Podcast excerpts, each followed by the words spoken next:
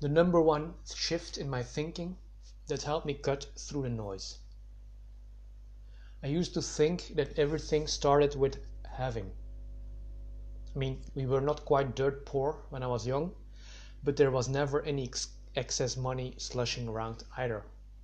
My sister and I were constantly bombarded with the same message as a kid money matters, make sure you have enough or else. For the longest time, I was obsessed with having money, shiny gadgets, respect, fame. But along the way, something didn't feel quite right. For me, having didn't seem to be the thrill others told it was.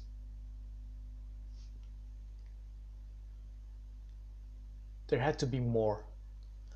One small line, and I started looking for more. I must have read dozens of books on self help, motivational stuff, achievement, happiness. Not trying to brag, of course, but still. Whenever I thought something had a shot at helping me, I read it. And frankly, I picked up a lot of useful things along the way. The importance of sleep, exposure to sunlight, and daily exercises, for instance. Those things really helped me out, but none of them were the big thing I was looking for. But one day, it just happened. One day, I read a fantastic line in some investment book, and I don't even know which one it was. And that line changed my thinking. The moment it clicked, the line said, Be, do, have. That's when it all clicked for me. That's when I realized my thinking had been completely wrong. I had it backwards all that time. I had always been focused on the having part. Like most people I know, I always was always thinking about what I wanted and needed. I was obsessed by having, and that was plain wrong. It all starts with being. Be the person you want to become.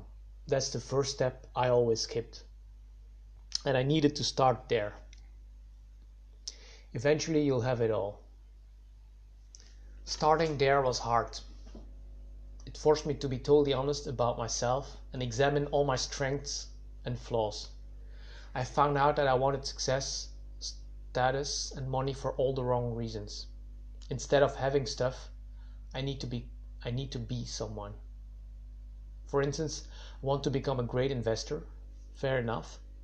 But that means I have to be a great investor and I have to do what great investors do. Only then the having part will come through, or maybe it even won't.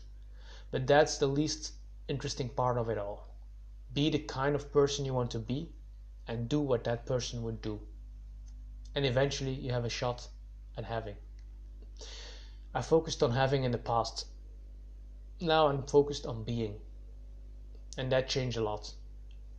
I'm more patient, relaxed, and frankly a better investor overall. I could definitely recommend the shift in thinking to you. Be, do, have. Be someone, do something, have it all. I wish you good luck on your journey. Thank you very much for reading and listening.